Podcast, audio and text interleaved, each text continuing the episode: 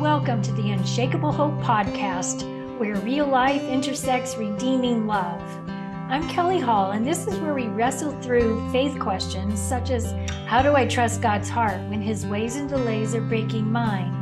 How can I believe God is good when life doesn't seem good? My prayer is that God would renew our hope in these conversations and that each of us would experience the very real power of his presence and love.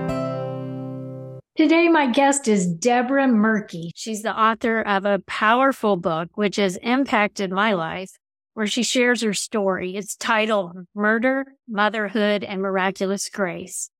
Deb and her husband Al were foster parents for 18 years and cared for more than 140 children. Wow.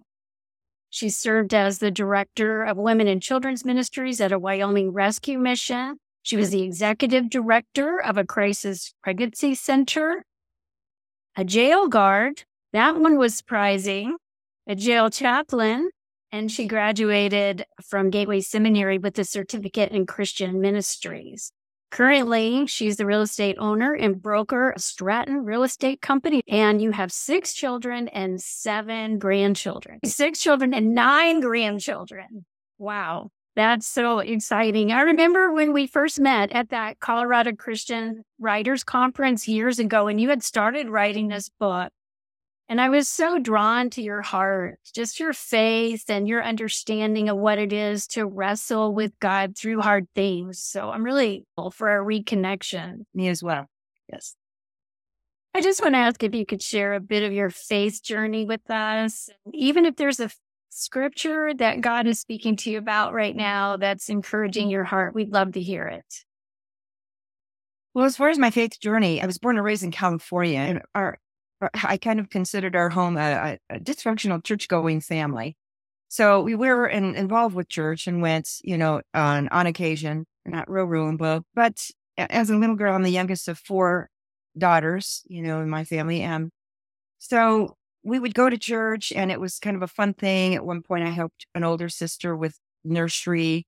And that was just my involvement as far as church and God. And we prayed before dinner. You know, my father did with a routine prayer, you know, a routine standard prayer. But that was really it until my oldest sister at 16 went to a Billy Graham crusade in uh, California with a friend. And she came back on fire. So she, I believe, was still our first born again Christian in our family. And so being the youngest, I watched, you know, I watched everybody else and I watched her changing. I also watched the reaction of the rest of my family towards some of her growth in faith, which wasn't always favorable. But when I grew up and sort of left home, uh, you know, my sister would try to minister to me. I called her and I would, I was just that wonderful little sister that would say things like, you know, you've become a Jesus freak.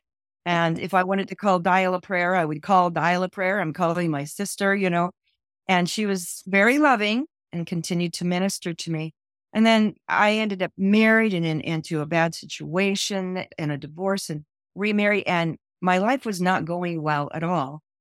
But those really, truly, the one that I could say really led me to the Lord was my older sister. And it was her demonstration of her faith as I was growing up. And so at one point, I went to a little church with three of my children at the time, and my husband wasn't going at all at that time. Went to a little church and heard a sermon on the sins of the parents. And that was very convicting to me. And I thought, okay, I'm not left to just my own decisions. My own decisions don't just affect me. My parents' decisions had affected me my my decisions and how I feel it's going to affect my children generations beyond.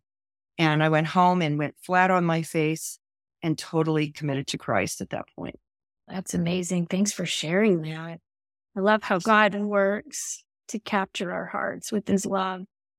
Do you have a favorite scripture you're hanging on to currently that God is using to encourage you? Well, one that there's two really, and one is in John 16 33, and it's you know, where the, you will have trials and tribulations in this world, but be of good cheer, for I have overcome the world. And that has really become my life scripture because of many things that have happened in my life. When I get discouraged and I look at it through human eyes and human and earthly vision here, God scripture actually reminds me of this is all temporal. This is this is really not how it's going to be forever, and that God has a purpose and a plan in everything that's going to go on in our life here on earth.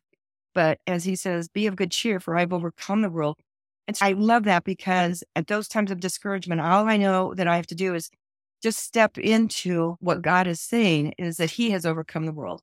So when I step into his realm and look at things through his eyes, I'm more encouraged and I'm just, I come away with a whole new strength, a whole new vision yeah. of what's going on in my life. And then James uh, 112, as far as persevering and that we will, re- when we persevere through trials, we will receive the crown of life, you know, and that is what my main scripture in the book is actually.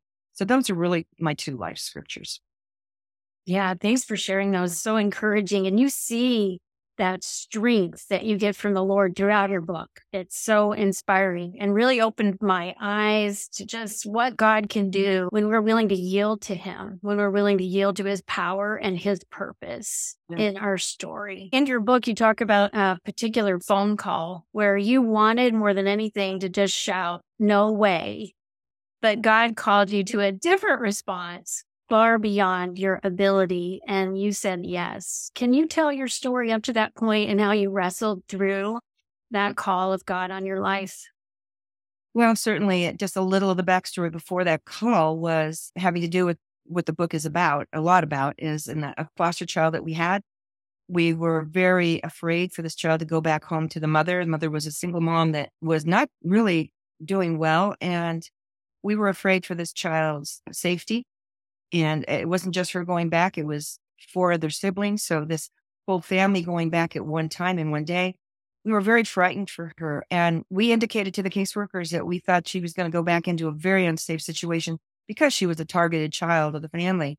So as time went on, after this child did go home, we had received a call the night before that police had found her body mm-hmm. and that in fact the mother had taken her life and hid her body. And so we were devastated as a family.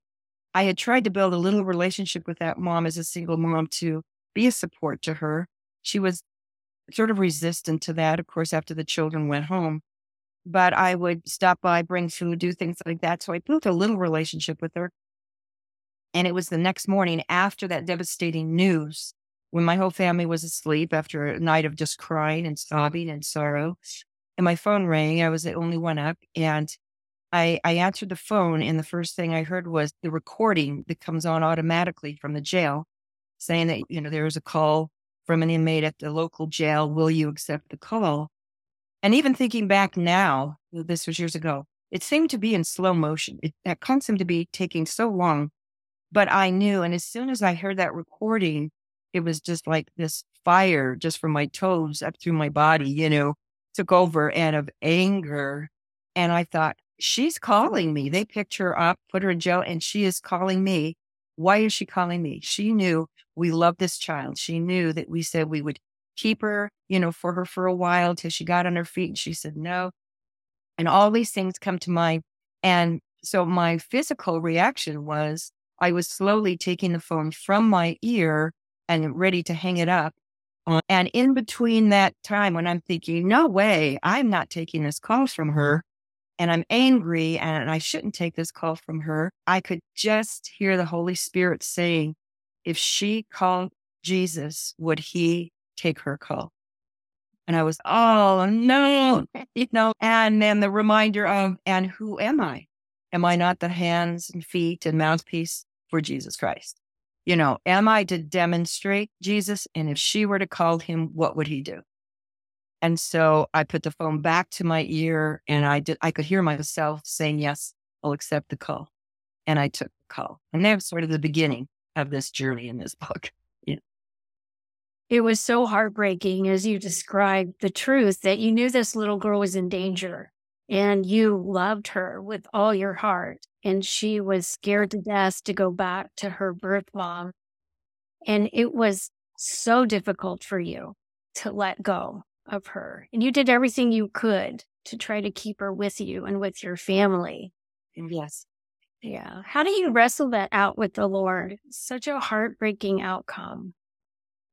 You know, that was very difficult because the day that we had to return her, because the judge said that we were to return all the children that day, and I called the caseworker. It's interesting when you find yourself in a very scary, very compromising situation that you suddenly realize I had no control. I was simply had the title as foster parent. I had, I was not the judge or the attorney or the caseworker or social services, and I wasn't the natural parent. So really, I was bottom on that totem pole of any control or authority. And I remember pulling over the side of the road with this child and just thinking, I cannot return her.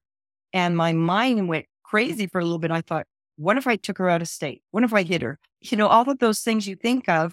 And then you think, I can't do that. First of all, I am a Christian. I cannot do that. But also, I'm a mother. I have a life. I have my own children. I can't do that. But this protectiveness just overtook me. And then I realized I have no control. I can't do anything to change the circumstance, even though I know this child is going into a compromising situation. And especially when she's looking at me crying and begging me not to take her back. And I just had to tell her I had no control in the situation.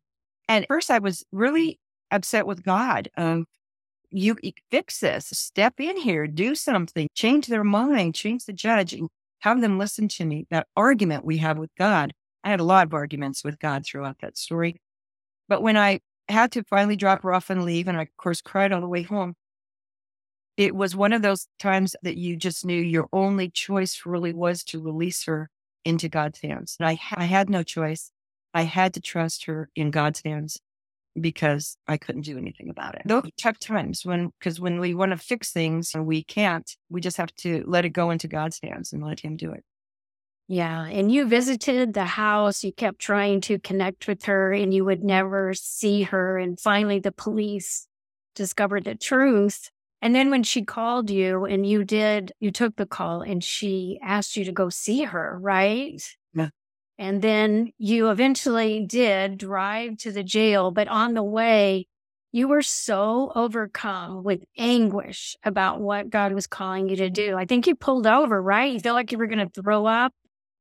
Yes, absolutely. I pulled over. Well, one time I pulled over because I thought I was going to get sick because I was so upset. I was basically crying all the way to the jail. And then I had my family behind me that was very angry. My children were upset with me that I would even go see her. So then I'm caught in this vice, you know, of feeling what God's calling me to do. And yet my family is not happy with me.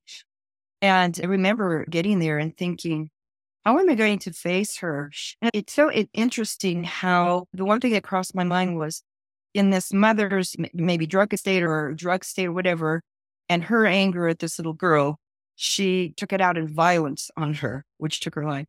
And yet, my feeling, and I'm thinking I'm devastated by that, but and yet, my first reaction is I want to commit violence on this mother for what she did. And so, you know, it's in all of our nature. It's just if without God, it's just don't know how we would have had any control in that situation. Right. It's just beyond comprehension. The way you honestly wrestle all this out in the book. I couldn't put it down. My husband woke up at one o'clock in the morning. I was still reading. It's beautifully written and the power of God is apparent on every page and your wrestling is transparent and honest. This is not an easy thing to do but it applies to all of us. It moved me so deeply in my own story. Just the bigness of God to bring beauty out of ashes, for his love to prevail over hardship was stunning. So take us to that part of your story where you're talking with her. You're actually meeting with her in person and the struggle involved there. And then one, at one point, she asked the question, is there forgiveness for me? Right. Well, when I got to the jail, and um, what was amazing, first of all, is that well, I went in and signed in to see her because I, am a jail chaplain. So I had the permission and the opening there to be able to go and visit her. And when I got to the security door that was slowly going into the jail to meet with her, and they were going to bring her, and this is a face to face in person meeting. We were not, we did not have plexiglass between us or anything. We were going to be in a room together. And um, as soon as I got to that security door, it was absolutely amazing because I just shot up a prayer and I had been sobbing all the way and really a mess. And all of a sudden, just I stopped crying. My, my spirit was calm. I was very calm. My eyes were dry. And so I went in and sat down waiting for her, for the officer to bring her. And what was amazing is that when he did bring her in, our first response to each other in the room was we hugged each other. And I had hugged her before. I'm a hugger. So I've always hugged her before when I saw her, gave her a hug. And yet here, even in this circumstance, that was the first and automatic response was to hug her. And I still feel that was the hug from God. Had to be him. But we sat down and talked and uh, she asked if I knew everything that happened. And I said, I didn't. And then she went on to explain what she had done, which was very difficult. And after we had spoken, she looked at me and just said, There's no forgiveness for what I've done, is there? And I know she had wrestled. Uh, they found this body after almost a year. So this had not just happened. This mother knew about this and probably every night went to bed and wrestled with the fact of what she had done for over that year. The rest of us, it was new information. So she had been probably struggling and wrestling for a year with what she had done. Mm. But she said to me, There's no forgiveness for what I've done, is there? And I said, Forgiveness from whom? Who is it you wanted forgiveness from? And she said, God. And that's when I said, it, was very difficult for me because I knew through Christ there is forgiveness for even murder. And yet our nature, our natural being says, I don't want to tell her that. I'm angry at her. I don't want her to be able to receive forgiveness for this because of what she's done. So I said, through Christ, there is forgiveness even for this. Have you ever received Christ as your Lord and Savior. And I still walked away from there surprised because God allowed me the opportunity to lead her to Christ and she prayed to receive him. Oh, wow. You led her to Christ that day. I think it was the second visit actually that I went back when I, when we did pray that. Yeah. Uh, but it, again, I left there thinking, I can't believe that God had me do that. You know, I just couldn't. Oh my goodness. And then the struggle for you to even hold her hands as you prayed. That was so intense.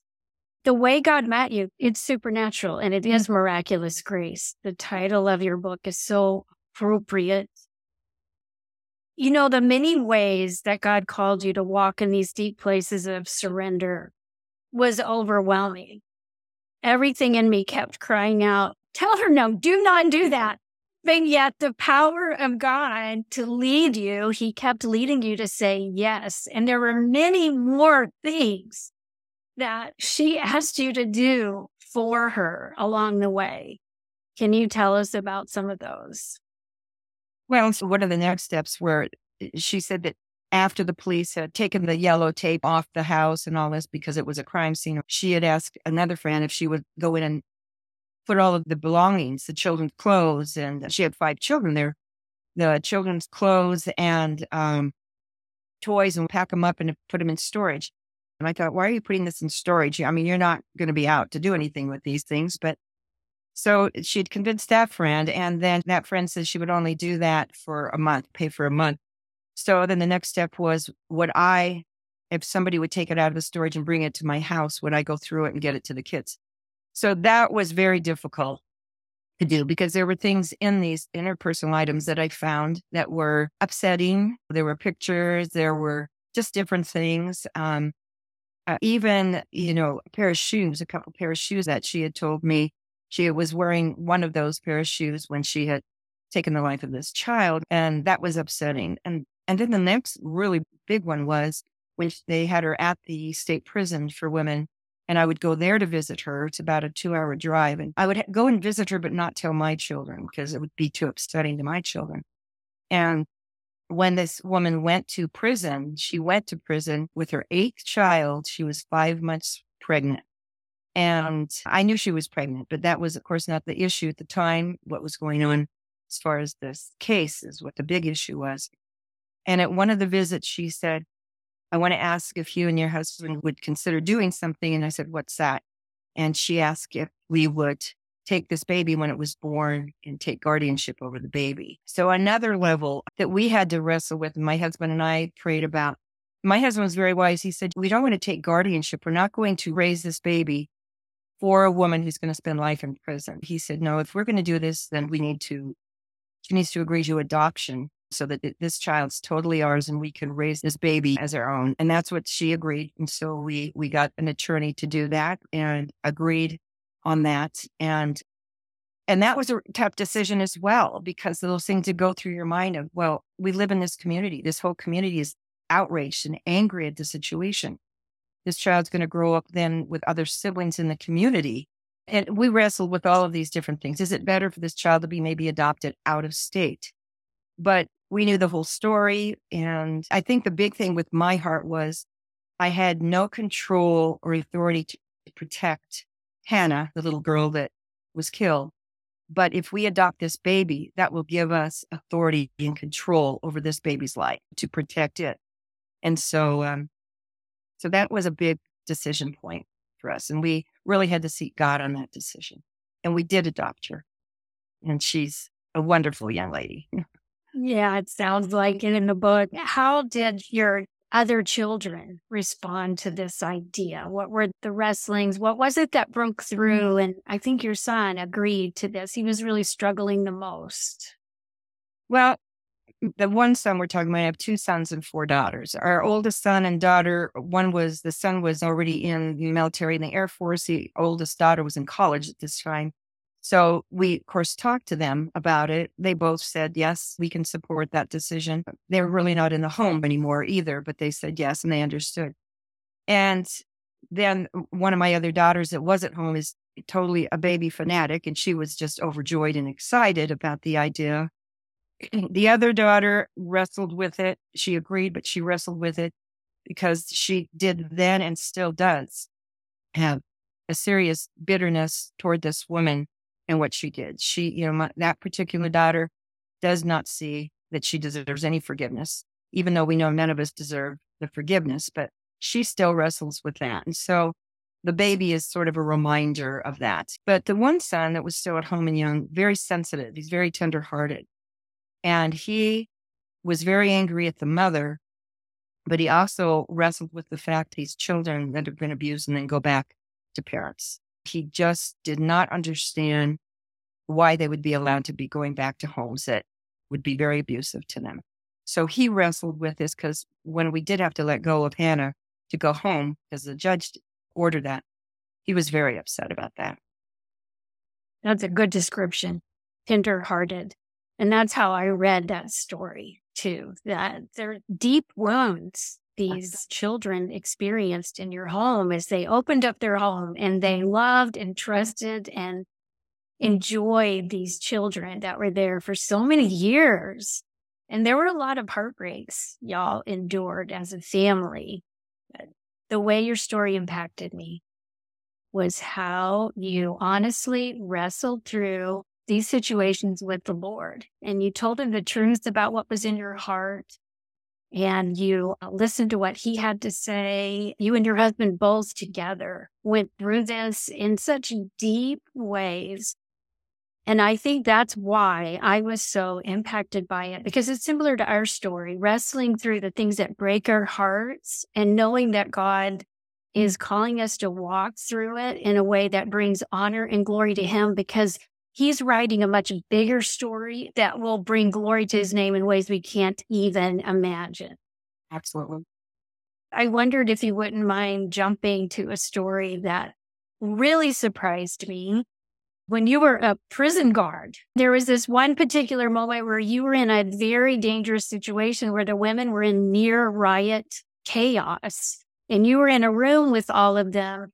And the way you listen to the Holy Spirit through that whole situation. I was just amazed. I would love for you to share that if you don't mind. I reflect back on that and I just have to laugh and chuckle now when I look back. At the time, it wasn't quite so funny, but I do find it humorous now. I was an officer in the jail then in Phoenix in one of the toughest jail systems. And in this particular dorm, there was an officer, a female officer who was Uh, she could be just pretty mean and pretty rough. And there were probably more fights in her dorms than anything else, just because she would stir these women up. And so this one evening when I was working at the jail, she had called on the radio that she needed assistance immediately in her dorm.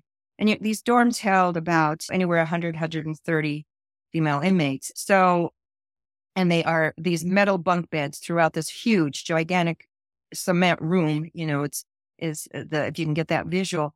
And so by the time we all got there, the lieutenant, the sergeant, whatever, and then other officers, these women were just yelling, screaming. They were so mad at this officer for what she was either doing. She was not being fair to another inmate, something.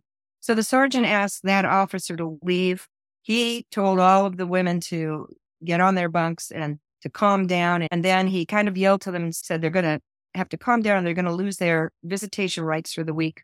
And then mm-hmm. he looked at me and said, Officer Moerke, you're in charge. I want you taking over the dorm for, you know, a while. We're going to give that other officer a break. We're going to give the dorm a break and you're in charge.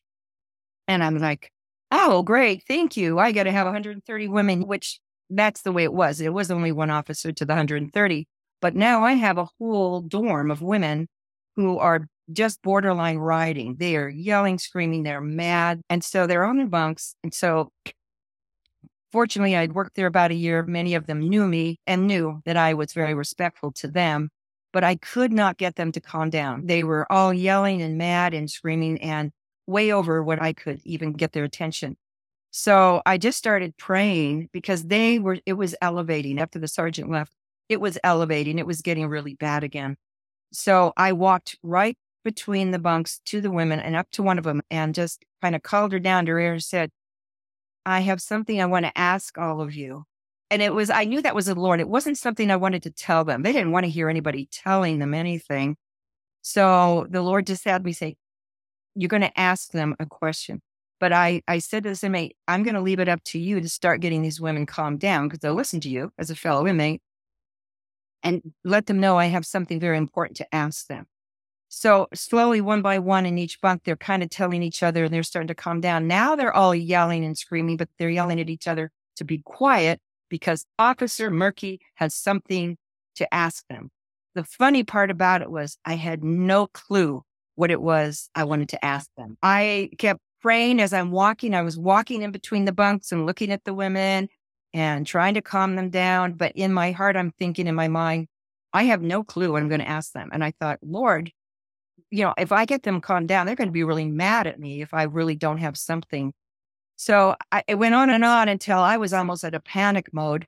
And I went and sat on one of the metal tables. And finally, I got them all quiet. And they all said, Okay, Officer Moerke, what is it you want to ask us? And I kid you not, it was the words came out of my mouth right then. And I said, How many of you in this dorm are mothers? And it totally you could have heard a pin drop. Suddenly, the whole room was silent. And I'm thinking in my head, that's the question? you know, I'm arguing with God again. Is this the question? What are you going to do with that? and all these women, one by one, started raising their hands. And so I got off the table. I started walking among them, and the Lord just gave me the words. You know, if your kids whether they're little or they're adults today, were to walk by this dorm and see the way that you are acting, what would they think? How would you be demonstrating how to behave to your children today? And I said, you women have got to not let another officer or another inmate influence you in a way that's going to cause you to be out of control and in trouble. And I just encouraged them. So I told them all to take a great big breath, let it out, cool off.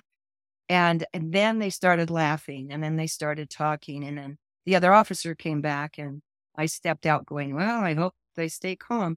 But it was the most incredible thing because it was, it really got to be a scary situation because I'm looking at the cement and the metal that's in this dorm thinking, that's really going to hurt if I get slammed up against any of it. And that could have been a really, a very real thing. Yeah. As I am just feeling the tension of that story unfold. And you were so scared on the inside, but yet portraying a very calm exterior and just sitting on the table, swinging your legs back and forth, waiting for them to calm down and praying frantically. These women. Yes. That was a very crazy story, but you know, it's those situations and throughout this whole story where Er, when we talk about these trials that we go through and these tough things and these scary things and things that when we're out of control and we have no authority, all these things we're sharing, those are the things that when we depend on God, and that's what I learned. is that when we say yes to him and we depend on him through them and just say, I don't know what this is going to look like on the other side, but I'm trusting you, God. He grows us in a way beyond what we could ever imagine. He gives us a an insight and an understanding and a, I think a maturity in him, just as the book of James talks just all about. As you persevere, you will grow and you will mature and you will become complete. And I saw that through much of this story, how God really grew me. He grew me to trust him and that to not hesitate to say yes to him because what he has for us on the other side is beyond what we can understand. As you look back over this story and you look at the ways God has used it, how would you describe the ways God has brought beauty out of this story of so much devastation? I know this may sound like a strange comparison, but you know, Christ died so that we could live. And I'm thinking little Hannah died, and but many people came to Christ through that. It's our loss that we that she was murdered. This little five year old girl was very sad. And yet, if we let those terrible situations, if we turn them over to God, then we can see the beauty out of that sorrow, out of that grieving, that ashes. So one thing is that her her mother came to Christ. Mother is with devotionals and Bible studies in prison and ministers to other women now. When I went to write this book, one of my greatest supporters was that mother. And and she it took almost 14 years. but Then she came to me and just eh, said to me one time when I visited, she goes, I've asked God for forgiveness. I've asked Hannah for forgiveness. And I said, Do you believe that they have forgiven you? And she said, Yes. And she goes, But there's one person I haven't asked for forgiveness yet. And I said, Who's that? And she said, You. So when people oh. think of forgiveness, that wasn't overnight. We're talking years of healing and forgiveness. So I see how her story has affected, I think, other women. She has shared it also in prison with other women. The child that we adopted and love and raise is married and has two children of her own today. She's our youngest daughter. She and her husband are both Christians and they love the Lord and raising their children to know the Lord. And I've just seen how this very sad story, but how God used it and what he did through it has affected many people's lives for good. I've had, I get emails and people on my website and letters that just of people saying, with the issue of forgiveness and redemption and grace, that this story has maybe changed their lives because they may have had a circumstance in their own life that they were wrestling with. And that the story helped them to walk through that with God. And so uh, they're not walking in bitterness anymore and unforgiveness, that they, they're walking free with Christ. So these are the kind of things that God brings good out of bad and evil. He can.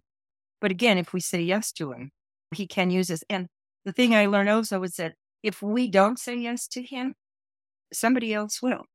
So somebody else will be able to get the blessing and the benefit of what God has for them.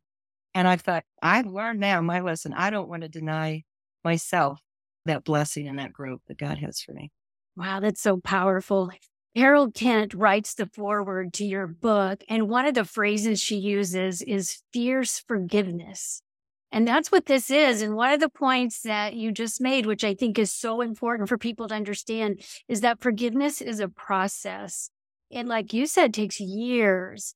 And you can forgive on one level, but then you have to go maybe a hundred levels deeper to get to the very bottom of complete forgiveness.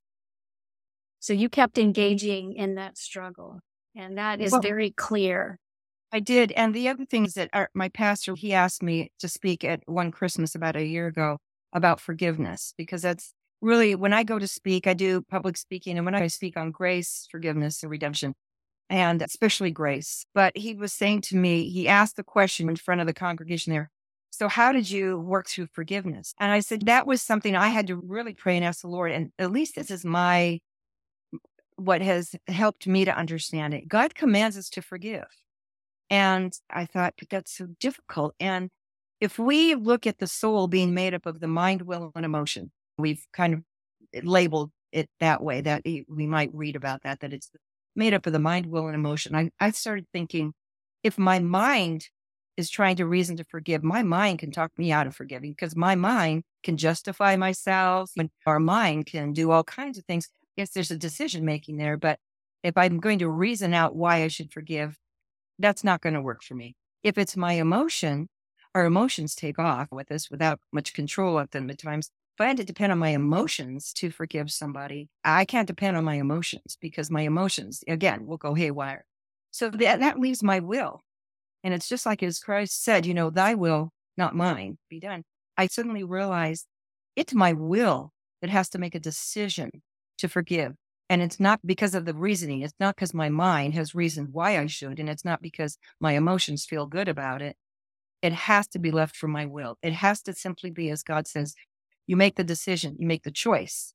Once you make the choice and say, yes, I will choose to forgive this person, then the emotions, then the other things, they'll come later. Then God shows you the benefits and the blessings that come behind that. But it's just like the Jordan, you know, you got to put your toe in first to see God work. And I believe he's saying you have to make your will has to choose to forgive first. Then you will see the blessings. Then you will see the good that comes from it. But I just learned it's not based on our reasoning or emotions. It's got to be based on our will and our will choose to do what God is commanding us to do. Yes. That reminds me so much of when Corrie ten Boom came face to face with the prison guard at one of the concentration camps in Germany. She had just preached a sermon about forgiveness and he asked for her to forgive him. And she recognized him as one of the guards who caused her sister death. And so she prayed that God would help her. It wasn't until she extended her hand in obedience to the Lord and he shook her hand that the emotions of God's love and forgiveness actually flowed through her. It's right. Absolutely. Such a great demonstration. Yeah. Thank you so much for all that you shared. You mentioned your ministry of speaking, and I know you're writing a second book and you're involved in much, many other ministries. So how can people connect with you? You can find me on my website, which is Debra Moerke com, and that's D E B R A M O E R K E. So it's debramoerke.com. I do love to do speaking as well. I love speaking on grace. I have a lot of fun. I like to share funny stories to get audiences to laugh, but also tender stories that will reach the heart and soul. But my main speaking is about grace and talking about forgiveness and redemption. I'm going in March to Iowa to be speaking also at a pregnancy resource center banquet there. And, uh, and their title is called Unpacking Grace. Oh, I, I, love that. That's going to be wonderful. Thank you so much for the gift of your time and also all the hard work and gut wrenching work that you put into writing this book. It is blessing so many people. Thank, Thank you for being here today. Thank you for inviting me, Kelly. It's been a pleasure and a blessing. Thank you. Thank you. Thanks for listening to the Unshakable Hope podcast. If you enjoyed today's episode, please subscribe and leave a review. To continue the conversation and for free resources, be sure to visit me at kellyhall.org. Thanks so much.